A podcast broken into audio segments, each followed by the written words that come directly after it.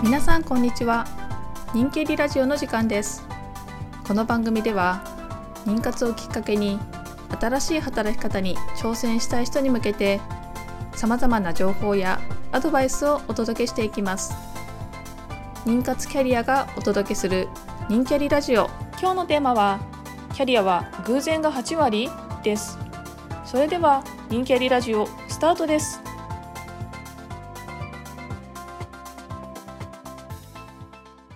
キャリアってなんか実は8割があの偶発的な出来事で形成されるっていう理論あるじゃないですか。はいはい。クルンボルツのあの計画された偶発性理論っていうのがあって、これって結構今の変化の激しい時代とか、そういうところを生きてる人たちに刺さるんじゃないかなって思うんですよね。そうですね。妊活と仕事をやってる方とかにも結構なんかこの辺のあの悩みとか相談とか多いなと思っていて、この計画された偶発性理論が結構なんかハマるなっていうのがなんか最近感じることですね。行動特性、その計画された偶発性ってまあキャリアを形成するあの8割の偶発性をまあうまく活用するためにこういったあの行動をしているとまあうまくその偶発性を活かしてあの自分のキャリア形成につなげられますよみたいな理論なんですけど、その行動特性っていうのが5つあって、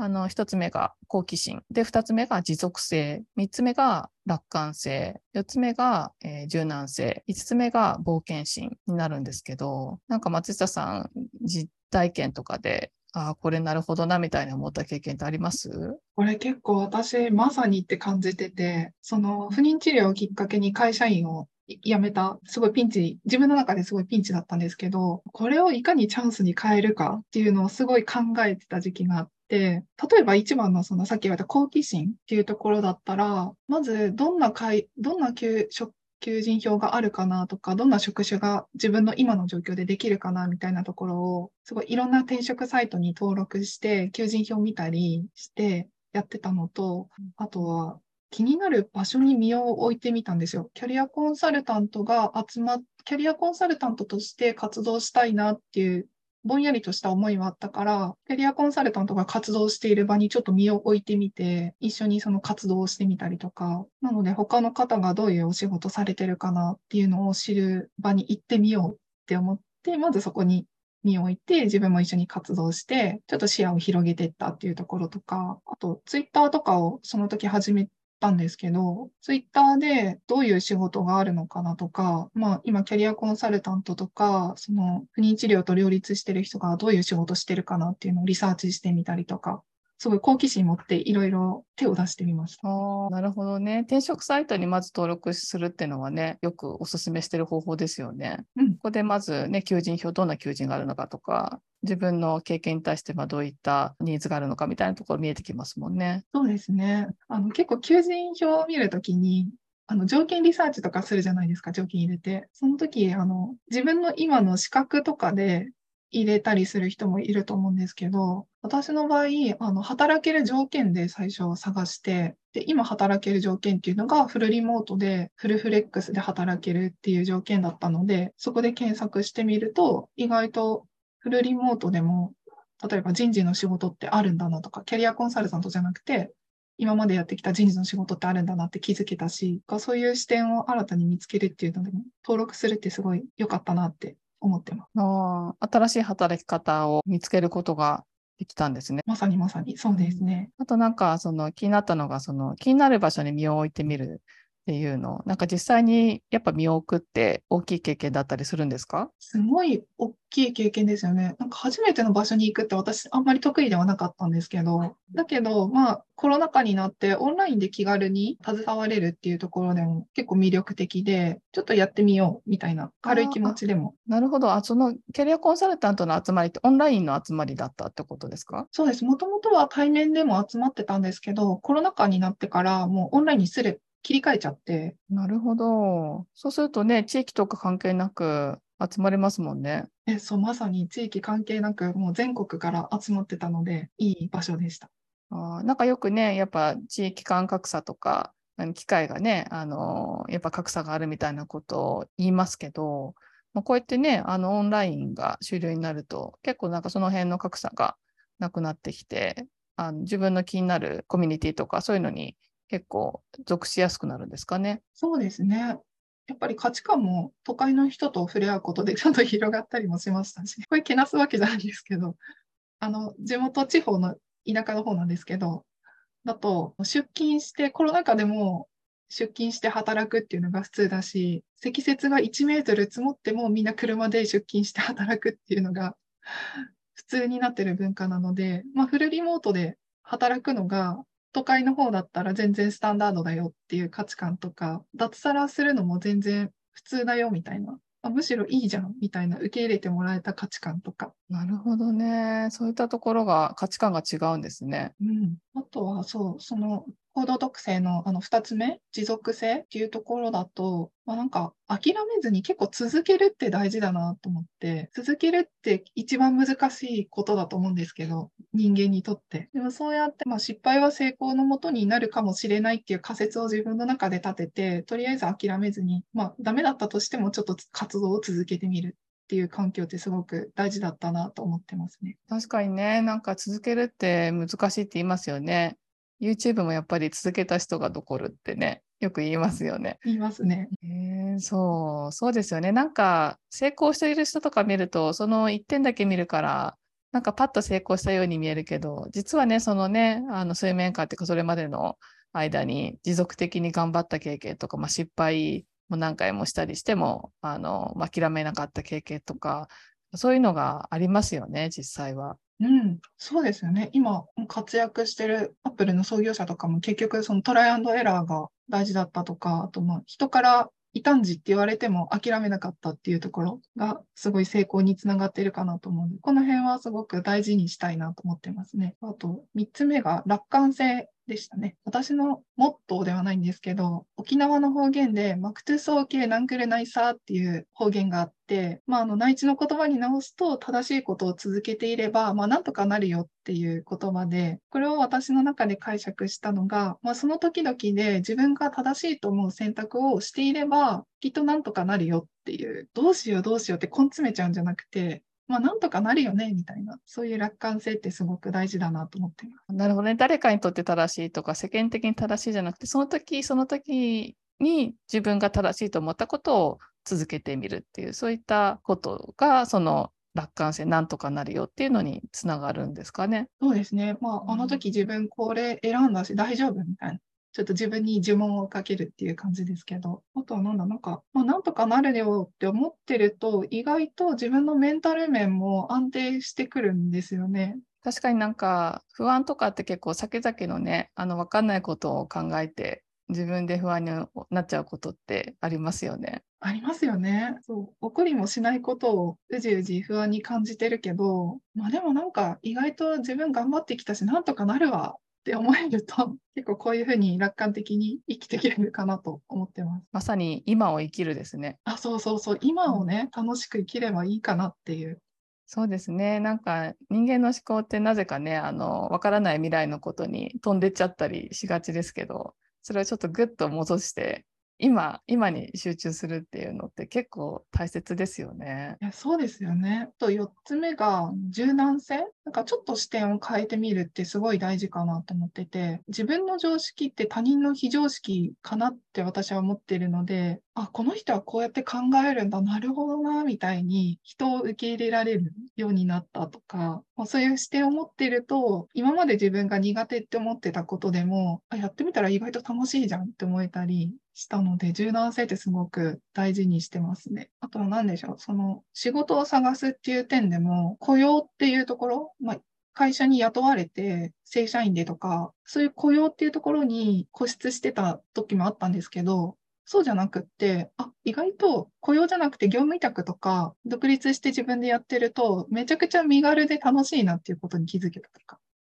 え、それ、その、雇用じゃなくて業務委託とかに気づいたきっかけって何だったんですか？結構このあの会社を辞めたっていうところが一番大きいきっかけでこ、この転職活動してみてっていうのが大きいきっかけだったんですけど、やっぱり最初はどうしてもあの安定した雇用っていうところに固執してたんですよ、最初の方は。でもやっぱり働き方っていうところで考えていくと、雇用だと自分が求めてる働き方ってなかなか難しくて、そういうところで、あ、ちょっとじゃあちょっと視点変えて検索方法変えてみようかなって思ったら、あ、業務委託かみたいなひらめきがあった。なるほどね。なんかそうすると、あまあ安定なのか、その自分のあの働き方を優先したいのかみたいなところで何が大切かみたいなのがちゃんと見えてると、まあ、そういったちょっと視点を変えてみるみたいなこともできますよね。うんうん、そうですよね。そうで、あと最後があの冒険心。まあ、これってあのリスクを気にせずとにかくやってみるっていう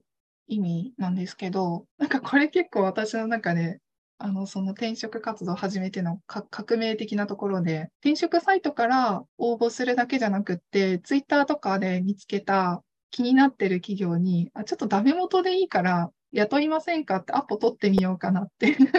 雇いませんかって送ったんですか？すごいですね。逆オファー逆をや雇いませんかっていうか、なんか、私こういう資格を持ってて、こういう経歴があって、今こういう状況です。御社で活躍できませんかみたいな。いや、行動力ありますよね、松下さんって。あの常々思うんですけどど、どっから出るんですか、その行動力って？うん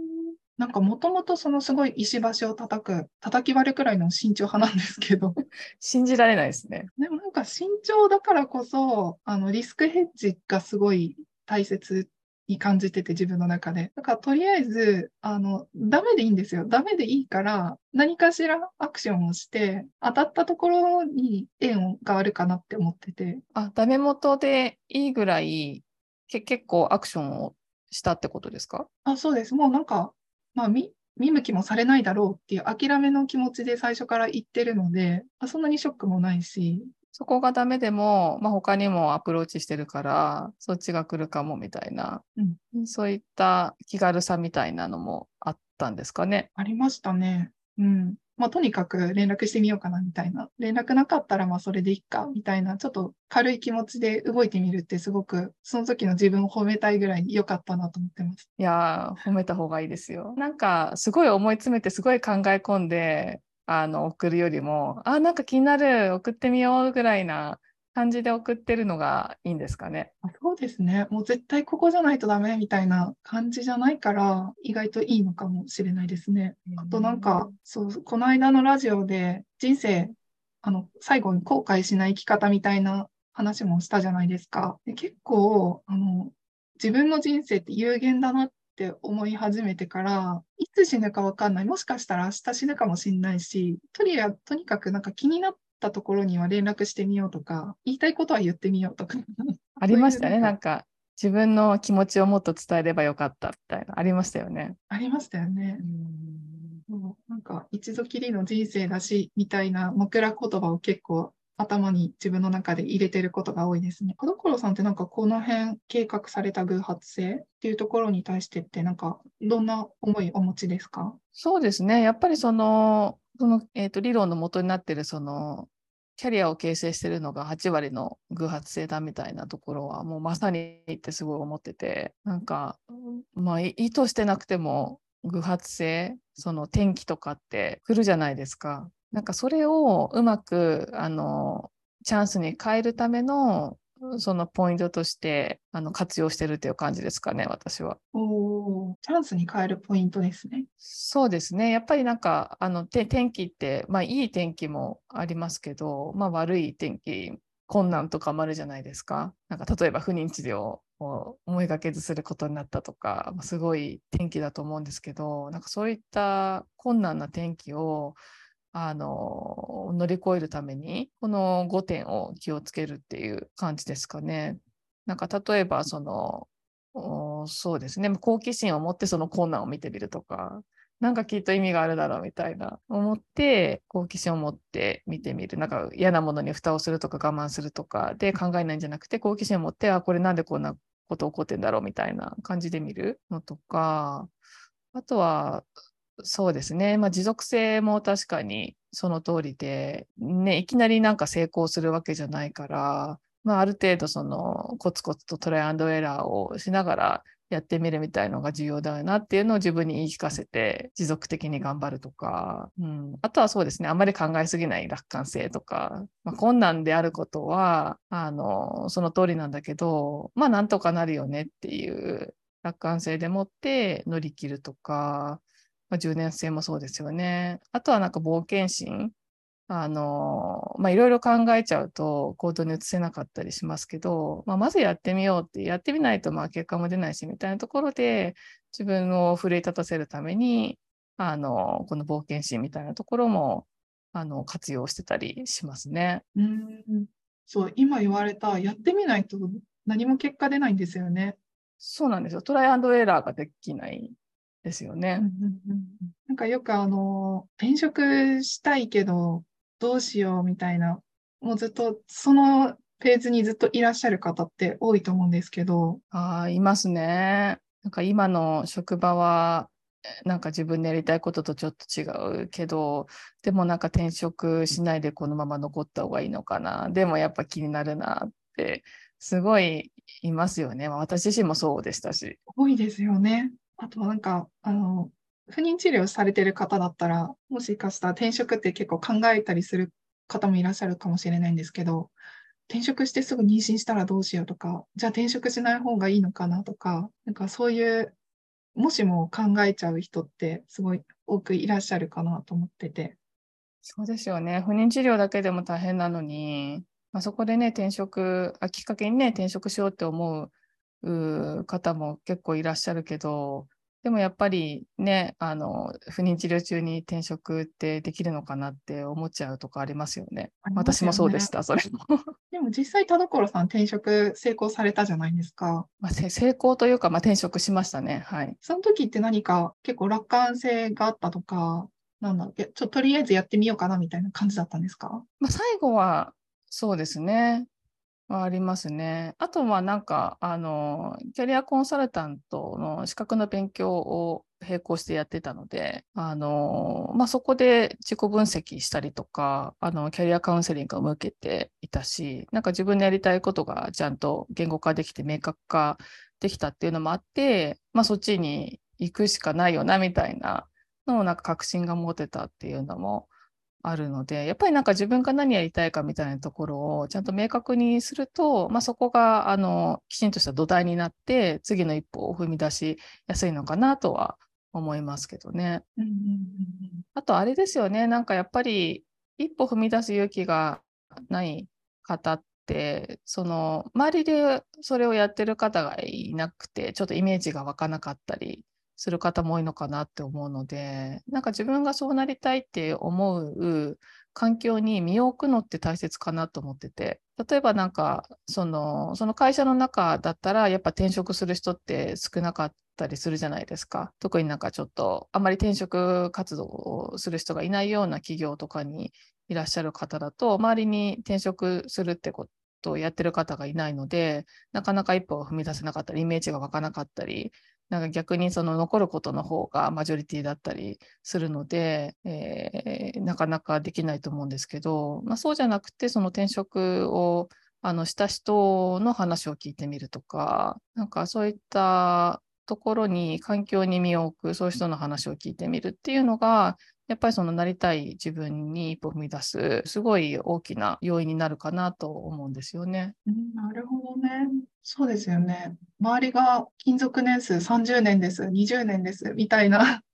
企業にいたら、転職してる方が稀有というか。そうですね。なんかもっとここで頑張れみたいにな雰囲気になっちゃいますよね。そうですよね。でも一歩踏み踏み出すというか、一回外に出ることで、その外から見えるその世界、もともといた会社の世界とか、そこで働いてた自分っていうのも、旗から見えることができるから、結構新たな視点を見つけるっていうのではいいですよね。そうですね。その、まあ、転職しちゃえればいいんでしょうけど、そこを踏み出すのが、やっぱり、あの、難しかったりすると思うので、まあ、その在職しながらでも、その転職した人の話を聞きに行くとか、えっ、ー、と、そういっった場にあの足を運んでみるみたいなところ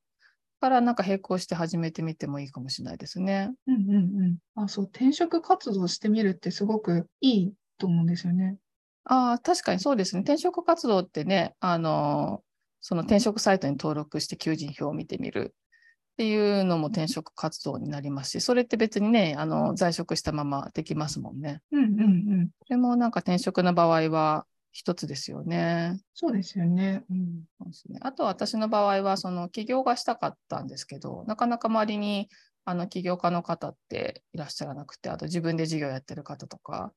がなかなかいなかったので、自治体がやっているその起業塾みたいなのに足運んで、あの実際にそれやりたい方とか、すでにもう自分の事業を立ち上げてる方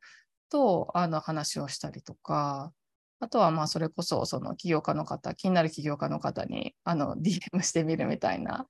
ところでお話聞かせていただいたりとか、なんかそういうこともして、なんとなくその自分の中でその起業するってことのイメージが湧いてきたっていうのもあったので、やっぱりそのね、気になる環境に、こうなりたいっていう環境にちょっと身を置いてみるっていうのって、すごい重要だなって思いますね。そうですよね。じゃないと自分をイメージできないですね。そうなってる自分っていうのも。うん、やっぱそうですよね。イメージって重要だなって思いますね。一歩踏み出すのに。なんかね、あの、不妊治療中に転職を考えてる方って、なかなかね、あの、あのご自身の周りにいらっしゃらないと思うんですけど、でもね、あの人キャリもね、やっぱそういった方が集まってきてて、あの転職しましたとか、そういった、ね、投稿を共有してると、なんかそういったイメージが、あの、湧いてきますよね。背中を押されるというか、あ、できるんだ、みたいな。やっぱりなんかそのね、不妊治療中に転職するなんて無理だみたいな心理的バリアが